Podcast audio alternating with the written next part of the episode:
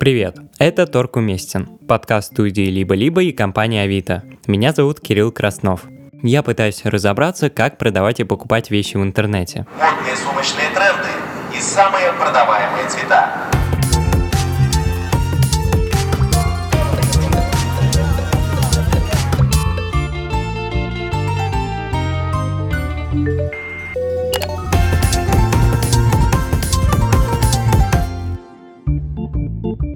Предыдущих выпусках я выяснял, как устроены продажи частных товаров в интернете. А потом мои родители внезапно решили, что я теперь в этом настоящий эксперт. И мама тут же попросила меня подобрать ей ноутбук. Так что в прошлой серии я разобрался, как правильно покупать технику в интернете. Но на этом все не закончилось. Теперь папа хочет, чтобы я нашел ему репетитора по английскому. После школы ты изучал английский еще где-то? А, сейчас потерпел тему. Тебя уже записывают. Конечно, в институте. А после института? После института это были фильмы и общение на улице. Фильмы в основном про карате, боевики. Тогда было проблематично смотреть фильмы, как у вас сейчас через стриминг. Надо было ходить в видеопрокаты и таким образом смотреть на мультиках Том и Джерри. Когда ты последний раз понял, что тебе снова нужно учить английский? Но не было такого, что типа я здесь понимал, а здесь не понимал. Я всегда понимал, что английский язык нужен. Вопрос в другом, что когда-то это понимание э, приходило более чаще, иногда более реже. Ну, допустим, когда мы уезжали куда-то отдыхать. Когда нужен был английский. Ну, тогда просто ты что-то вспоминал, начинал говорить. А, сейчас по работе? Сейчас по работе, э, ну, не так остро, но, наверное, нужен. Итак, папа уже когда-то изучал английский, но, как это часто бывает, из-за множества дел забросил занятия. После того, как я помог маме купить ноутбук, он вспомнил о своих планах изучать английский и решил, что я могу помочь и ему, но уже с поиском репетитора. Может, я и зарекомендовал себя как настоящий эксперт в покупках и продажах, но как устроена сфера услуг, совсем не знаю. Помню, как сам учился в школе и не раз менял репетитора по английскому. Сначала в младших классах, потом в старших. И так получилось, что к 11 классу я все еще не знал английского, хотя вот-вот должен был сдавать экзамен. Так вышло, потому что я и не подозревал, что эффективный языку меня на самом деле не учили. Understand? No. Поэтому, подбирая репетитора папе, я хочу избежать того, что когда-то случилось со мной, и убедиться в том, что нам окажут качественную услугу. Так что теперь мне предстоит выяснить, как найти хорошего специалиста в интернете, как не нарваться на мошенников и что делать, если тебя все-таки обманули. Вообще, когда покупаешь товар, все просто. Либо он в хорошем состоянии, либо он испорчен. Но когда это касается услуг, будь это репетиторство, ремонт или, я не знаю, грузоперевозки, то сложно заранее оценить качество услуги. И вот тут легко нарваться на мошенников. Я решил спросить своих коллег из студии «Либо-либо», был ли у них подобный неудачный опыт. И оказалось, что почти у каждого есть история про некачественно выполненные услуги или вообще про мошенничество. Вот, например, рассказ Лики Кремер о том, как ей чинили стиральную машинку. Пару месяцев назад дети распотрошили кресло-мешок и разнесли все его содержимое. Это такие маленькие шарики из пенопласта по всей квартире. И кажется, часть этих шариков оказалась в стиральной машине и засорила трубы. Машина перестала работать, перестала сливать воду, она жужжала и ничего не сливала. В общем, я возвращаюсь домой с работы, гора грязной одежды, машина не работает, я пишу объявление, что нужно прочистить засор в трубах. И это стоит типа там 3000 рублей. Я выбрала не самых дешевых, не самых дорогих, но с хорошими оценками исполнителей. Они приехали через два часа, долго копались и говорят, вы знаете, у вашей машины перегорел мотор. И демонстрируют, что вот они ее включают, а мотор не работает. И говорит, ну мы готовы поменять его, но только нужно будет доплатить. Я говорю, ну хорошо, конечно же, мне нужна работающая стиральная машина. Они меняют мотор. Машину демонстрируют, что она снова заработала, она жужжит. Я перевожу им деньги, они собираются и на прощание говорят, ну только вы вызовите сантехника с тросом, чтобы он вам прочистил трубу. Я говорю, в каком смысле? Я же вас вызывала, чтобы вы мне прочистили засор в трубе. В этом была проблема. Understand? Но? Ну, они как-то отбрехались и вышли из квартиры. Я осталась в абсолютном бешенстве. То есть я заплатила деньги за то, чтобы все было тут же исправлено, а они меня, кажется, обманули и ушли, оставив меня с тем же самым всем. Ну, я написала с жалобу, мне вернули 3000, но за смену мотора якобы я заплатила 1010. Чтобы со мной такого не произошло, я решил выяснить, как обезопасить себя от некачественных услуг. Какие вообще виды мошенничества с услугами в интернете бывают? Проще говоря, как меня могут обмануть. Хорошо, что мне есть у кого спросить. Мой знакомый Денис Костин – юрист. Он согласился мне помочь. И первым делом я поинтересовался у Дениса, какой вообще самый распространенный вид мошенничества в сфере услуг. Главный вид мошенничества, который в принципе есть в сфере именно интернет-услуг, это ситуации, когда ты нуждаешься в какой-то услуге, вешаешь соответствующий заказ для того, чтобы тебе выполнили эту услугу в интернете, на платформах типа Авито, Юду и так далее. Выбирается какой-то исполнитель и, например, просит тебя перечислить либо аванс за свою работу, либо просит перечислить деньги за какие-то материалы, либо, если мы говорим про репетиторство, то за какие-то учебные пособия. И после того, как этот человек получает деньги, он просто сливается. Вот важно понять одно – Никогда, ни при каких обстоятельствах, никому никаких авансовых платежей перечислять не надо.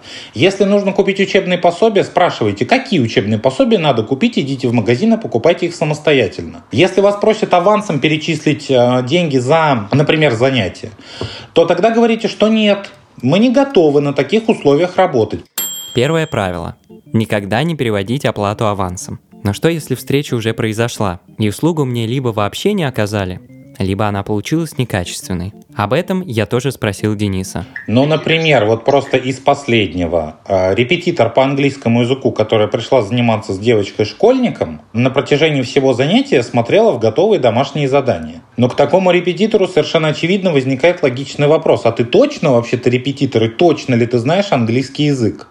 Иначе зачем тебе вообще готовые домашние задания? Но опять же, если говорить, например, про язык, то уровень подготовки тех же самых репетиторов очень сильно отличается. Для того, чтобы понять уровень подготовки репетитора, ну, слушайте, всегда работает сарафанное радио, это раз. Это причем не только сарафанное радио, которое там между друзьями может, но также существуют и всякие отзывы на сайтах, которые на некоторых сайтах модерируются, проверяются, проверяется их подлинность. Конечно, эти отзывы надо читать. Потому что плюс, когда вы ищете репетитора, нужно, безусловно, посмотреть документы об образовании, документы о квалификации.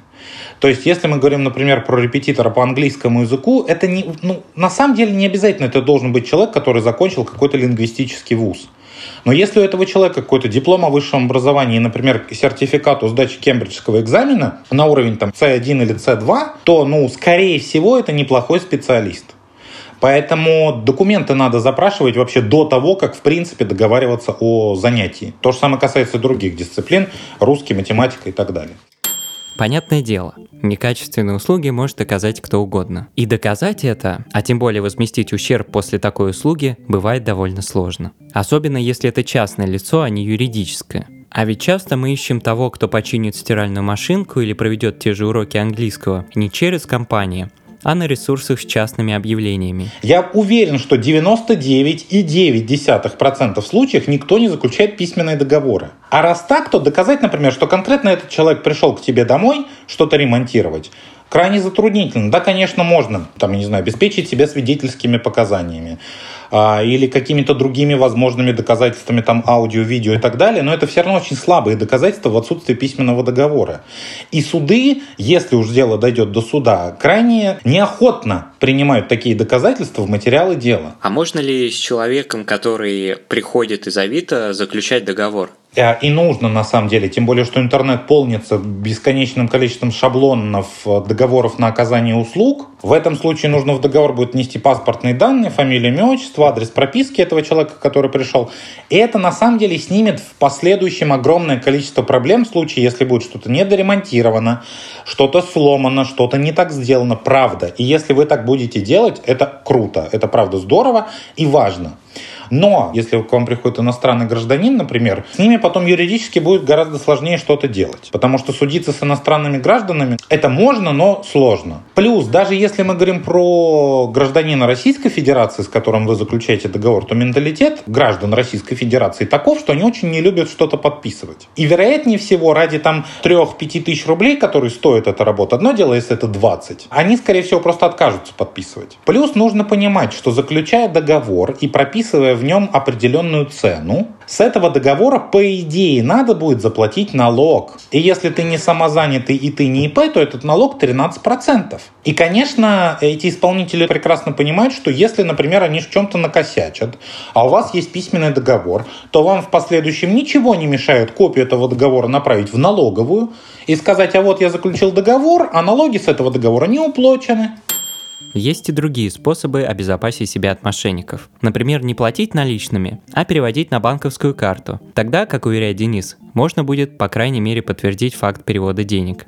Если же все-таки без наличных не обойтись, то стоит просить расписку, где нужно указать, кто и кому отдал деньги, сколько и за какую услугу. Можно попросить такую расписку, которая тоже будет неплохим доказательством того, что услуга была оказана, а уже качество этой услуги но это уже другой вопрос. А вот э, если я на мошенников попал, то что мне делать вообще? Вот, например, перевел деньги, да, за услугу, а мне ее не оказали. Что с этим делать? Я отвечу сначала с точки зрения закона, а потом с точки зрения практики. Эти деньги, в принципе, являются неосновательным обогащением для того, кому они переведены в целом. А, есть два варианта развития событий. Первый – это обратиться в полицию. Написать заявление, что произошло то-то, то-то, тогда-то и тогда-то, деньги были переведены так-то. В общем, все детали изложить. Но вот теперь с точки зрения практики. Полиция, скорее всего, не будет расследовать это дело. Потому что если речь идет не даже 50 тысячах рублей, то вам покажут вот так и скажут, вы что, ребята, у нас тут куча других дел, а вы тут со своими тремя тысячами рублей мне пришли. О чем вообще вы говорите? Второй вариант э, – это обратиться с исковым заявлением в суд именно о взыскании неосновательного обогащения. Но для того, чтобы обратиться с исковым заявлением в суд, вы должны знать полностью фамилию, имя, отчество человека, которому вы перевели деньги, и его адрес прописки. И ну, почти во всех случаях никто не знает фамилию, имя, отчество мошенника и адрес его прописки. Но нужно действовать. И отсутствие результата это тоже результат, но нужно хотя бы попытаться. Потому что в ряде случаев полиция сработает. Понимаете, полиция, например, может и откажет возбуждении уголовного дела. Может откажет. Но она при принятии решения об отказе в возбуждении уголовного дела сможет найти э, фамилию, имя, отчество полностью и адрес прописки этого человека. Истребовав, например, в банке сведения о владельце карты, на которую вы перевели эти деньги. Именно поэтому я придерживаюсь позиции, что не надо сидеть, нужно обязательно попробовать. Теперь я знаю, что при оказании услуг нужно заключать договор или, по крайней мере, брать расписку с личными данными. А еще лучше расплачиваться картой, чем наличными. А если вы все-таки встретились с мошенниками, обязательно зовите в полицию. Ну хорошо, это, конечно, крайний вариант. Но может быть и так, что у меня просто не получится найти подходящего репетитора. А я хочу для папы самого лучшего. Для этого мне надо понять, во-первых, как не ошибиться с поиском и выбором репетитора. Во-вторых, как заранее понять, что я выбрал хорошего преподавателя. Как убедиться в том, что репетитор подходит папе. Но вот пусть сам репетитор мне все это и расскажет. Я отправился искать его по всем знакомым, и мне кинули контакт Ильи. Меня зовут Илья Литвинов, мне 21 год, я сейчас заканчиваю четвертый курс факультета международной журналистики МГИМО. Илья занимается репетиторством уже несколько лет. Он ведет уроки английского, русского языка и литературы. Прежде всего, я спросил у него, как не ошибиться с поиском и выбором репетитора. Мне кажется, поиск репетитора – это абсолютно нормально, если э, с первого раза не подойдет человек, и найдем э, со второго, с третьего. Можно ли назвать это, что первые два раза мы ошиблись? Совершенно не обязательно. Одной стороне не надо врать, другой стороне не надо надеяться, что все будет так, как э, тебе сказали. Это и в обратную сторону работает, если репетитор указывает четко, что он хочет заниматься, например, с учениками уровня выше среднего, ему могут сказать, что выше среднего, потом приходит э, человек, выясняется, что он алфавит недавно выучил. Уже дело репетитора, будет ли он брать на себя дополнительную какую-то ответственность, тратить дополнительные силы, чтобы заниматься этим учеником, или сказать, извините, вот я думаю, вам лучше еще кого-то поискать четко понимать для себя запрос и обговаривать его с репетитором еще до того, как все решено, очень важно. Помимо того, конечно же, не менее важно обращать внимание на профиль. Фотографии, описание услуги и, понятное дело, спрашивать сертификаты. Как говорит Илья, чтобы отличить оригинал от липы, достаточно зайти в интернет и проверить, как выглядит оригинал. Или просто поинтересоваться у друзей, которые сдавали международные экзамены. Тут интересный момент, что у меня, например, никогда вообще в жизни не спрашивал ни один родитель ученика, ученик подтверждения. То есть я везде писал, что у меня есть один сертификат, у меня действительно есть, но а, я его нигде никак не прикладывал. Может ли человек сказать то, что я беру за занятие, скажем, 5 тысяч, э, и как-то это обосновать не очень э, справедливым образом? Точнее, я хотел узнать, какие вообще бывают расценки в репетиторстве. Это такой э, немножко дикий капитализм, и цена на занятие исключительно определяется тем, согласен ли на нее один и другой участник образовательного процесса или нет. Английский язык, по моему ощущению, за языки э, всегда было дороже чуть-чуть, э, и это потихонечку сглаживается, эта разница за счет того, что все-таки людей, которые знают англ, как-то становится больше среди молодого поколения. Тут, э, мне кажется, и начинающий может сразу... Ну, 800 рублей – это вот минимум, за который имеет смысл заниматься в час, и туда дальше. Чаще всего все-таки тысячи и даже больше, возможно, будет. Тут стоит сказать, что Илья назвал цены с личным присутствием преподавателя. Занятия по скайпу будут стоить дешевле, но принцип тот же. Наконец, я рассказал Илье, что мой папа тоже хочет заниматься английским, и обрисовал кратко его ситуацию, чтобы получить какие-то советы. Я бы порекомендовал, наверное, сначала все-таки ориентироваться на, возможно, более взрослых преподавателей или на студентов педагогических специальностей, потому что парадоксально взрослым иногда тяжелее бывает объяснить какую-то грамматику, чем детям. Да, у меня тут есть такой опыт, э, когда мой отец пытался английский э, учить, потом ему надоело это, я ему смог объяснять какие-то вещи, но было гораздо тяжелее. Так вот, вот это вот все, с учетом того, что со взрослого могут немножко больше брать, потому что они студент, потому что зарабатывает, я думаю, тысяча, полторы тысячи абсолютно нормально, возможно, до двух, если это прямо понравился репетитор, бывает такое. Хорошо, нужно искать преподавателя в районе тысячи-полутора тысяч рублей и понять, какая у папы цель в изучении английского. Кстати, а какая? Сейчас по работе, ну, не так остро, но, наверное, нужен. У меня проблема с разговором с английским.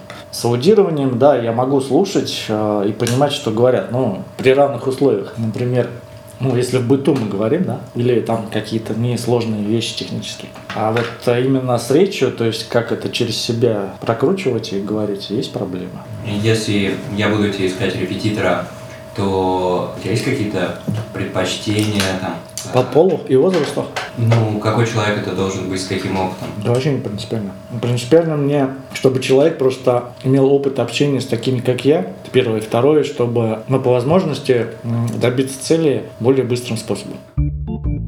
Теперь приступаю к самому главному. Начинаю искать репетитора. Выбираю услуги, репетитор по английскому.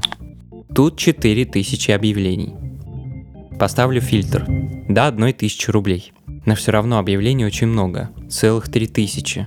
У папы довольно мало свободного времени, поэтому ему, скорее всего, подойдут уроки онлайн. Тем более на первое время, пока в мире пандемия коронавируса. Так что буду искать того, кто готов заниматься дистанционно. Все еще сложно выбрать. Объявлений очень много. Так что, как мне и советовал Илья, я буду искать более опытного преподавателя для папы, не студента. Итак, теперь вариантов меньше. Есть репетитор и няня. Два в одном. Это не подходит. Есть репетитор английского языка, носитель из США, но для папы пока рановато. А вот еще вроде какой-то репетитор, но в объявлении никаких сертификатов не приложено. Тоже отпадает. Так, вот кажется идеальный вариант. Ольга. Приличная фотография в объявлении, тут же фото отзывов и сертификатов. IELTS, Cambridge English и другие. И даже есть фото диплома о высшем образовании. Ольга окончила педагогический институт как учитель английского. Вспоминаю совет Ильи. По критериям все подходит. И еще тут крутое объявление. Кому классного английского, кому уверенных знаний и навыков.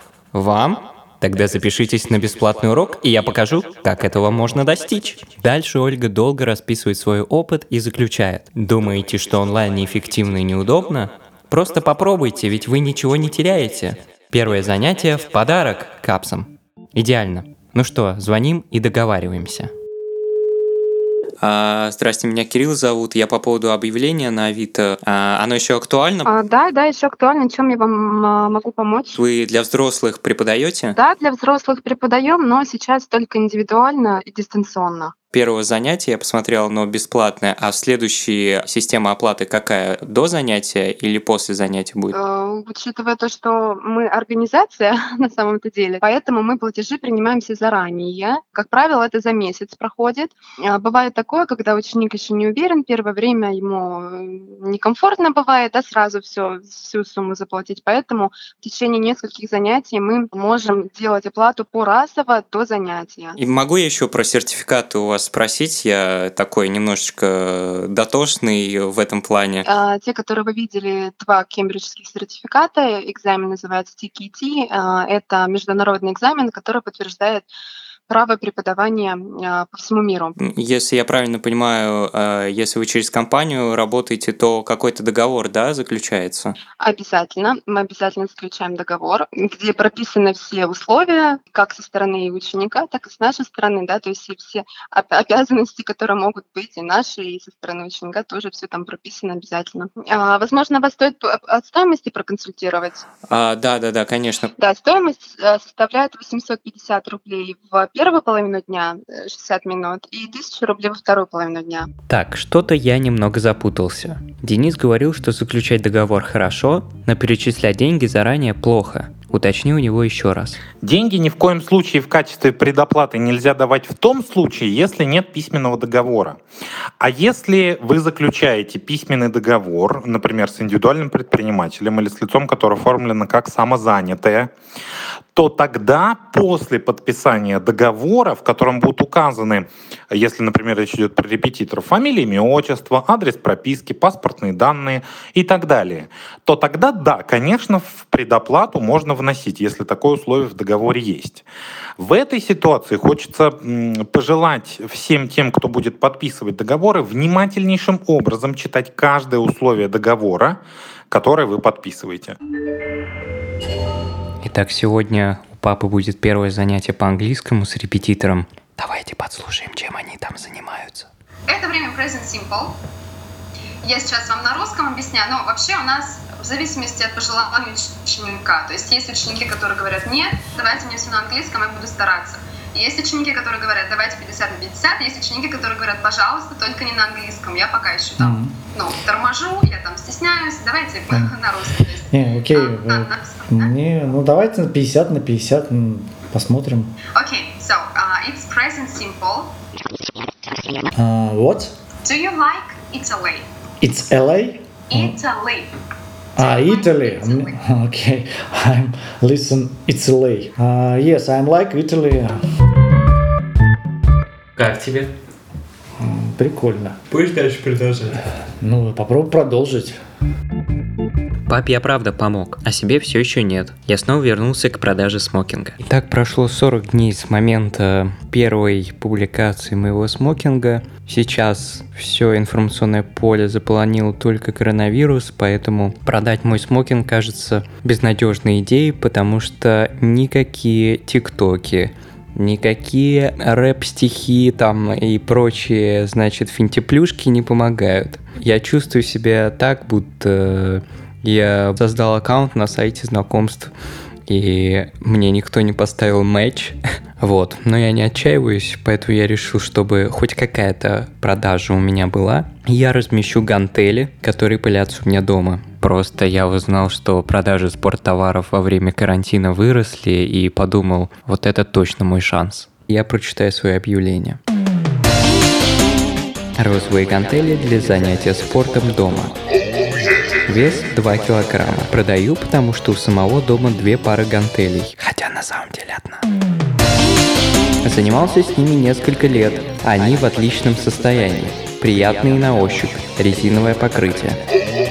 Если живете недалеко от юго-западной, передам по всем правилам гигиены. Если чуть подальше, все равно связывайтесь. Придумаем, как передать. Надеюсь, хоть эта продажа гантелей за 290 рублей с адекватными более-менее фотками сработает. Держим кулачки. Алло. Алло, я звоню, добрый день, насчет гантелей. Я так долго пытался продать смокинг, но со мной никто так и не связался. А стоило выставить гантели, сразу позвонили. Ну что ж, в следующем выпуске вы узнаете, удастся ли мне наконец-то продать хотя бы гантели. Это был подкаст «Торг уместен». Подписывайтесь на подкасты в Apple и Google подкастах, в группе Авито во Вконтакте, Яндекс Музыки и в других приложениях, где вы нас слушаете. Ставьте оценки и пишите отзывы. Если у вас есть вопрос о том, как продавать или покупать, пишите на почту торг собака либо ру. Меня зовут Кирилл Краснов. Над выпуском со мной работали продюсеры Полина Агаркова и Алина Белят, звукорежиссер и композитор Алексей Зеленский, обложку нам нарисовала Настя Глушкова. Пока!